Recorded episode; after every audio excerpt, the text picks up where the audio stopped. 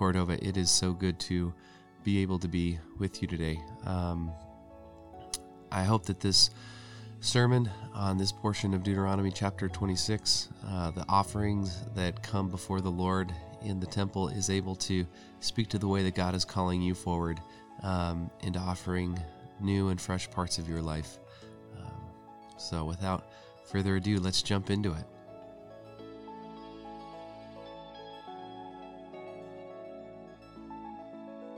Thank you guys, everybody that contributes um, so much. I'm just always amazed at the fact that, um, I don't know, people show up and do stuff. and it's great to be a part of a community that does that. Well, I, I wonder, and maybe that's a little bit of an intro. Um, you know, but do you ever? Oh, there you are, Dave. I see you now. Okay, good. You were here, and help. Thank you. um, some what? Yeah. All right. Well, let Cody know. Pastor Cody deals with that. Uh, have you ever wondered what your life confesses? Um, you know, it's something like volunteering at a church obviously has something to say about the things that are important, that are important to you, that are important to God. What do you proclaim with your daily life? What do your actions say is most important?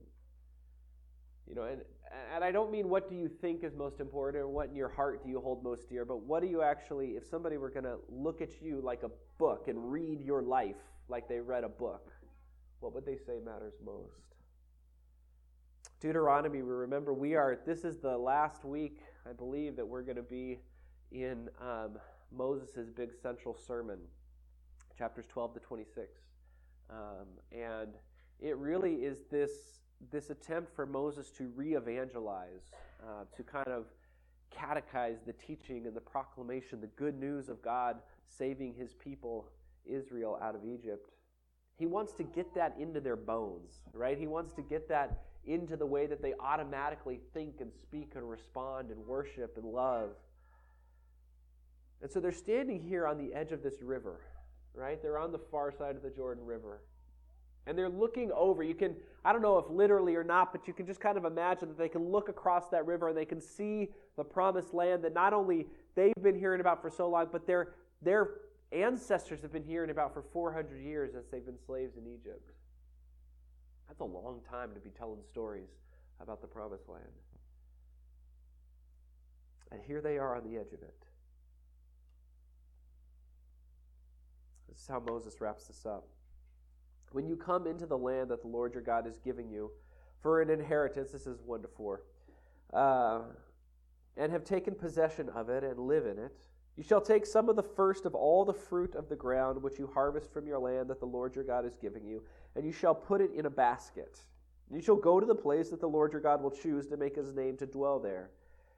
You shall go to the priest who's in office at the time and say to him, I declare today that the Lord your God, uh, but I declare to the Lord your God that I have come into the land that the Lord swore to our fathers to give us. Then the priest shall take the basket from your hand and set it down before the altar of the Lord your God. We don't know a whole lot about, we know some. We don't know a ton about what it was like, the Canaanites, the people that the Israelites were going in to live among, what their lives were like. But we do know that one of the big threats as they're standing on the edge of this river is as we cross this river and as we come into Canaan and as we live in their cities and you know, take over their fields and all of the stuff. God's going to give us this land. We're going to drink from their wells, all of these sorts of things. Are we, the, the threat is always, are we going to become like them? Are we, the Israelites, the people of God, are we going to become like the Canaanites? And one of the real challenges was that their cultures were not that far off. They were pretty close to each other. And the way that tithing worked for Canaanites as far as we can tell, it's a little fuzzy, but what we think happened is that you would have a king who was kind of, and it's not like the king of a big country or, you know, the king of an empire, but it's like the king of one city, right? And they're the king over one city and they've got kind of a wall around the city, but then there's all these villages outside of the city that feed into it. You know, that when they harvest and all that kind of stuff, it comes into that city. And so the king would say, We are here now to kind of receive these tithes, and they would take tithes, except they didn't take tithes from each individual person. They would take a tithe from the whole village. Okay, so your village would be responsible for, I don't know, 20 bushels of wheat or whatever it is. And those 20 bushels are going to go to the king. And then the king would take those 20 bushels and all the 20 bushels from all of the villages and he would distribute them to the priests of the temple in the, of the God that you worship. So maybe it's Dagon or Baal or, or Molech or whatever. Does that kind of sort of make sense here? Right? So you, as a village, give to the king, and then the king decides how much to give to the priests and to the temple. Right?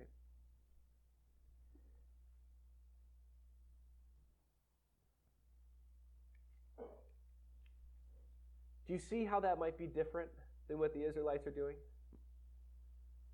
Who do they tithe to, the Canaanites? They tithe to the king. And then the king gives to the priests.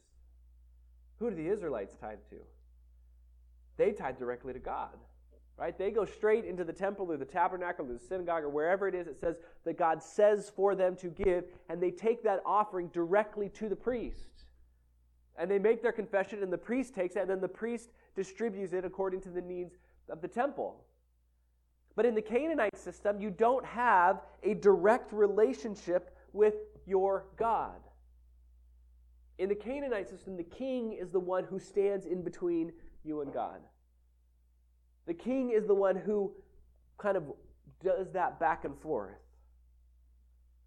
And the, the Israelites might be tempted as they go into the promised land. Here they are. They're not really a full nation yet. Right? They're really like this federation of tribes. You know, they've got, uh, who is it? Reuben and Gad and Manasseh and all of, all of the 12 tribes, Judah, Benjamin. But those 12 tribes are really more connected to each other than they are to the whole nation. It's like, uh, it's like seeing my identity more as a, as a Californian than I am an American. Right? I'm more connected to my kind of local reality than I am to the whole big corporate reality. And so when they get into the land, the temptation is to say, well, I'm not an Israelite, I'm a Danite, or I'm a Gadite, or I'm whatever my tribe or clan or family is. And as I sort of mark myself there, maybe I'm an ambitious person who wants to see a lot of good things happen in my life. And so I say, man, these people really aren't ruling very well, whoever's over me. There's no one king over all of Israel. That doesn't happen for a long time. So here I am. I move into some Canaanite city with big walls around it. And why don't I just take tithes the way that the Canaanites did? And you might look at that and you go, well, the Israelites are just being relevant. They're just doing what the people in their day wanted to do, what everybody was used to. And pretty soon you don't have the people of Israel and you don't even have, excuse me, the nation of Israel. But you've got a whole bunch of little kings who are trying to run their own kingdoms. And as they try to run their own kingdoms, guess what? They're also setting up their own temples. They're setting up their own gods. They're setting up their own forms of worship. There's this temptation to imitate, to be like the nations. But what we know is that God wanted something unique. He wanted something different than had ever happened before. God wanted to be Israel's king. He didn't want to appoint a king, he wanted to be their king.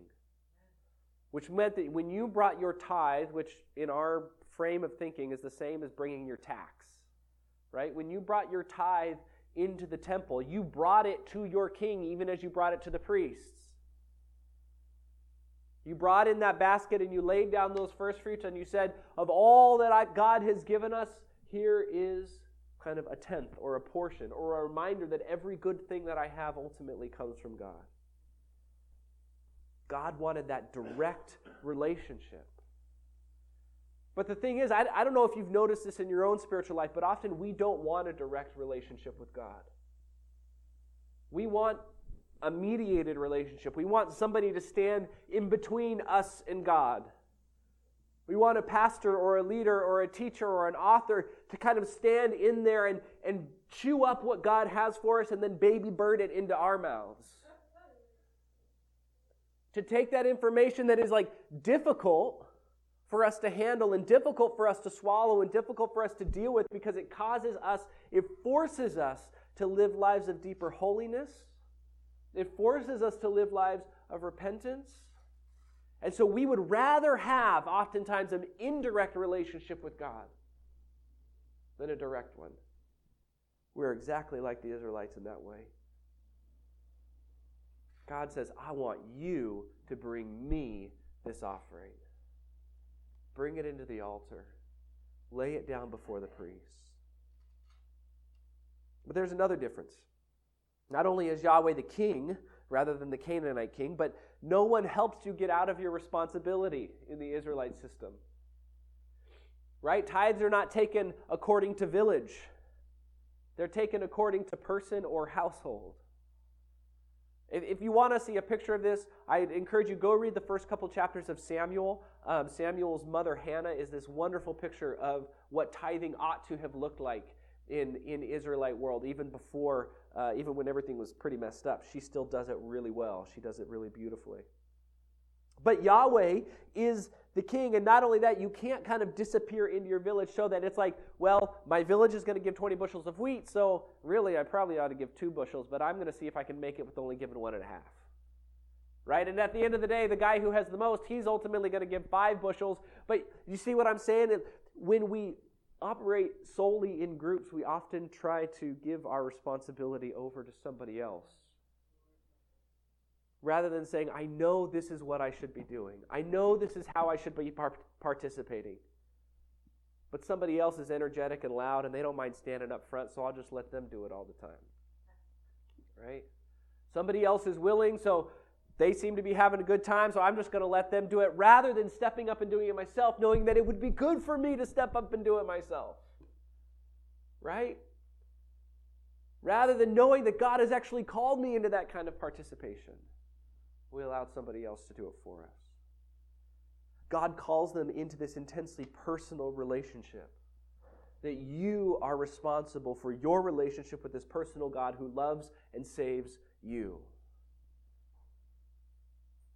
And as Cody reminded us a month or so ago, this tenth that we give, this tithe, this one tenth, 10%, whatever, it's, it's a symbol. It's a way of saying that everything that I have is really yours. Just like when I gave my wife a wedding ring on our wedding day, which was also her engagement ring, but you know, we, I just gave it to her again. Uh, that was her idea. Uh, it's a way of saying it's not.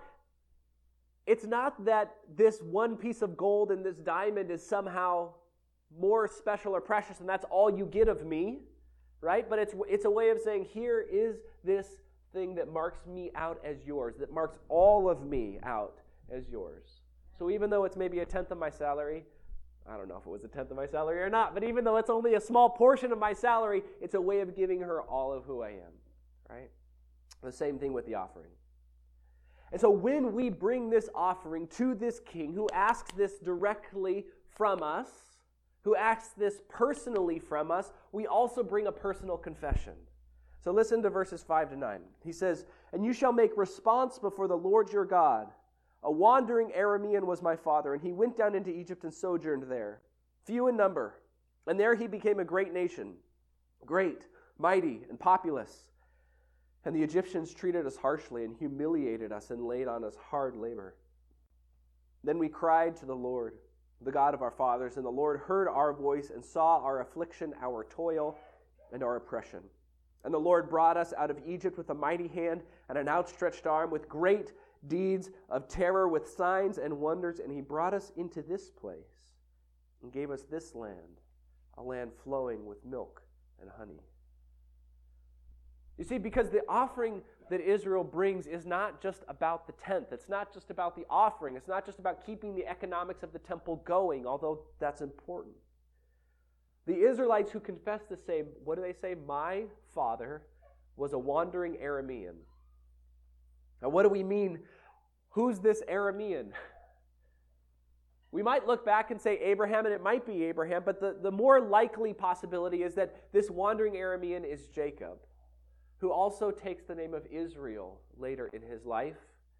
Jacob, very famously in Genesis 28, goes down to Padan Aram. He has uh, cheated his brother out of his birthright, and his brother Esau is on his tail, hot, angry, ready to kill him, right? And he knows because it's his twin, he knows that he can beat him. Jacob's not the fighter, Esau is. So Esau is chasing Jacob. He makes it to Padan Aram.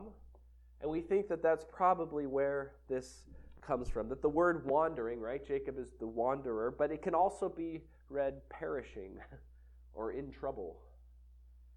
And so the idea here is that all of Israel is connecting themselves to Israel, to Jacob, to this one who fled from death. And in fleeing from death, God gave him new life. He becomes the father of those 12 tribes. As Israel comes into this place, as they bring their offering, they also confess where they come from. You know, it's what we do weekly. When we gather around the table and we use we say those words Christ has died, Christ has risen and Christ will come again. What are we doing when we say those words? We are confessing the very source of our life. That as Cody prayed today, the worst thing that could happen has already happened. And if the worst thing that can happen has already happened and God has already turned that into resurrection life, then how can we therefore live our lives? We can live it in this power, in this confidence that God is working those good things in us as well.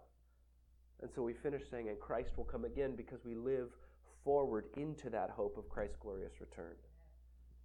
And then after that, where is it that we go? Christ has died, Christ has risen, Christ will come again. We pray this prayer Our Father who art in heaven.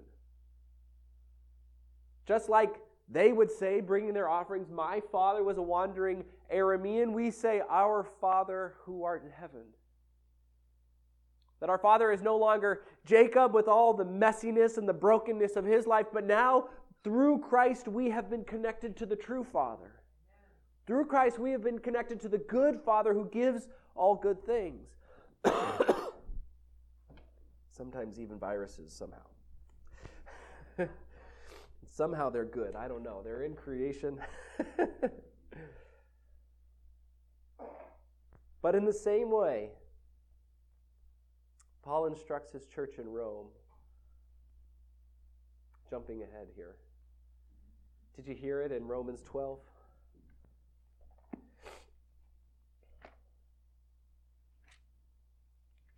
That's what Bob read. He said, I appeal to you, therefore, brothers, by the mercies of God, to present your bodies as a living sacrifice, holy and acceptable to God, which is your spiritual worship. Do not be conformed to this world, but be transformed by the renewal of your mind, that by testing you may discern what is the will of God, what is good and acceptable and perfect. You see, Paul sees this moving in another direction where now Israel, or now the church, God's people, are no longer just bringing an offering, now they are the offering. That bringing their very bodies to God as worship is their spiritual worship, he says. They are the living sacrifice, the living offering. They are the body of Christ to the world. And we all know what happened to Christ's body.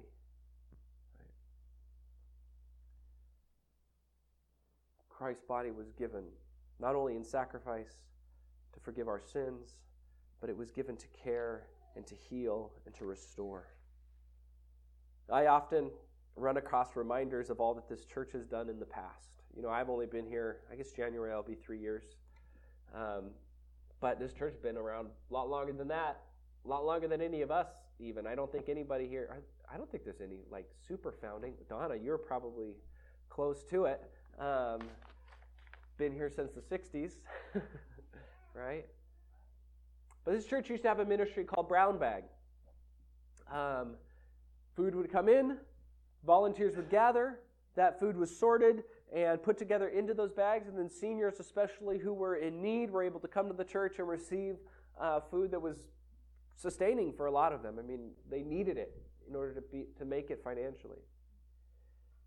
And I was thinking about that ministry. I was reminded of it this week. I was thinking about it. And one of the things that's so striking about that ministry, which, you know, it ended before I ever got here, and I don't think anyone here wanted it to end. There were other things that caused it to come to a close.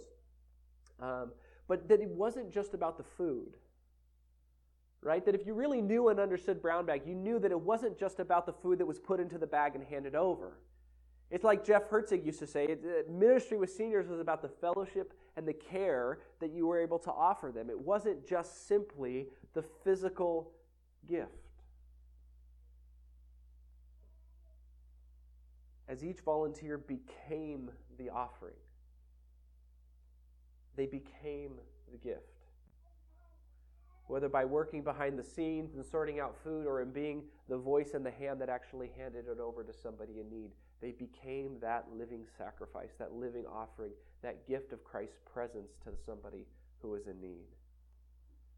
You see, every act that we carry out is about confessing our origin story.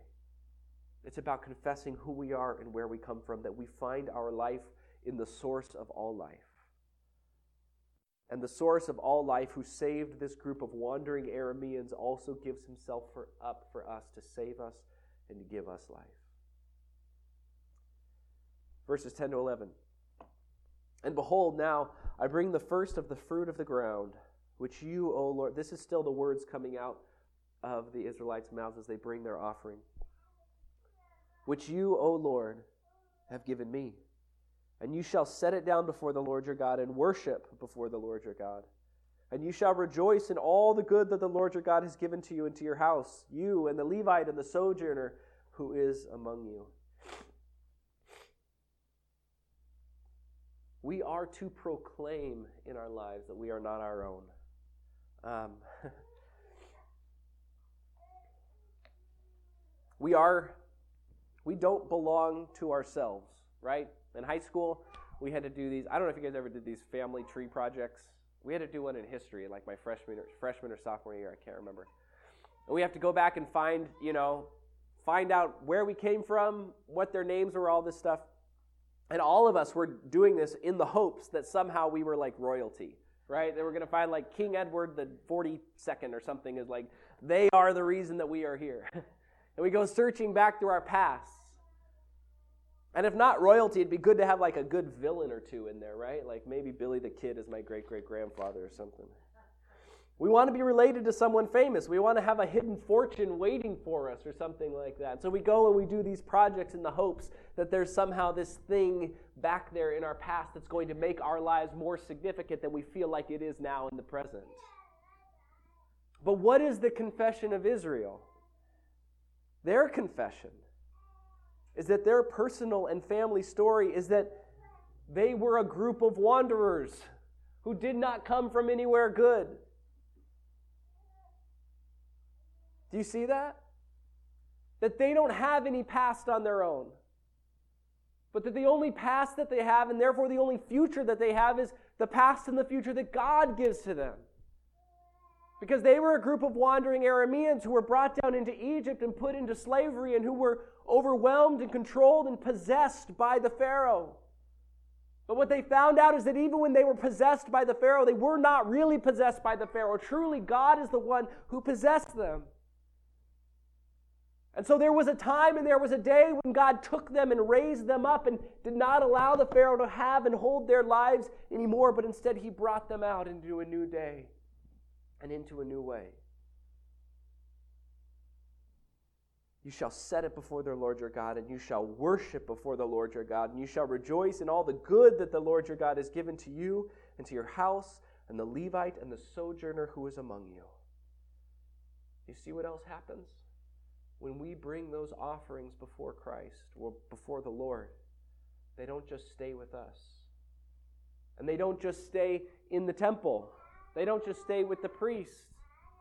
But those offerings actually then begin to spill out it's like a cup full of blessing that just gets sloshed and pushed around. And because the glory of God is so full and it's so rich, and you can't keep it all in the cup, so that it just keeps overflowing and it keeps overflowing to all the people around us who don't even deserve it. So that it's not only people who own the fields that are receiving this blessing, but it's the Levite who has no real job. They're like me, pastors. Right? They don't have a real job, but, but the blessing of God flows out to them anyway. It's like the fatherless and the widow who have no earthly right to an inheritance, but the blessing of God flows out to them anyway. It's the sojourner who doesn't belong in this land but has come here out of desperation because of something that has happened in their homeland, and the blessing of God flows out to them anyway. Me and my house, yes, praise God, but also those who are dependent on us, also those who have no right to receive goodness from us, also those who have no right to be here in the first place. God, the goodness of God overflows to them as well. Praise God, praise God, praise God. And you know what? Women who are doing Romans on, on uh, Tuesday mornings, if you're in the women's Bible study on Tuesday mornings, I'm certain when you get to chapters 9 to 11, I want you to pay attention to what Paul says in those verses. Where he says, God has, we know that God has chosen this people, the Jews.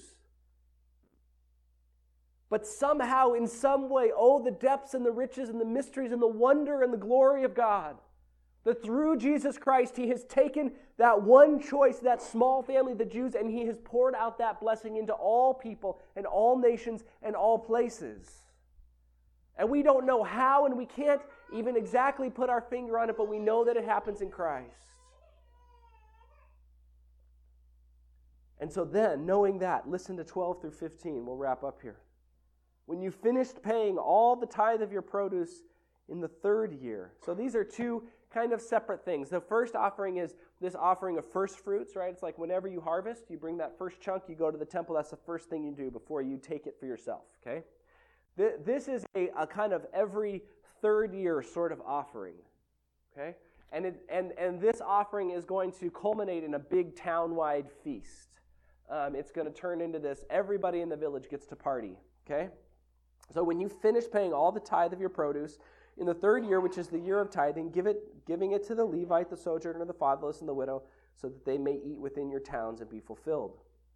Then you shall say before the Lord your God, I've removed the sacred portion out of my house, and moreover, I've given it to the Levite, the sojourner, the fatherless, and the widow, according to all your commandment that you've commanded me. I've not transgressed any of your commandments, nor have I forgotten them. I have not eaten of the tithe while I was mourning, or removed any of it while I was unclean, or offered any of it to the dead. I have obeyed the voice of the Lord my God. I have done according to all that you have commanded me. Look down from your holy habitation from heaven. Bless your people Israel in the ground that you've given us, as you swore to our fathers a land flowing with milk and honey. We don't know exactly what all of those things were, but essentially, the, the person making this offering in every third year, they are promising that they've dealt rightly with it, right? Um, that they've done everything that God would have them to do. So that all those who are in a dependent situation here are also going to be pulled into this overflowing goodness of God. So, just to kind of sum up, the offering of the harvest leads to personal, direct worship and praise before the Lord. It leads to this personal confession and submission to the real king. And the next step then is to extend this triannual, every three years kind of party table of fellowship to all those who would otherwise be deprived.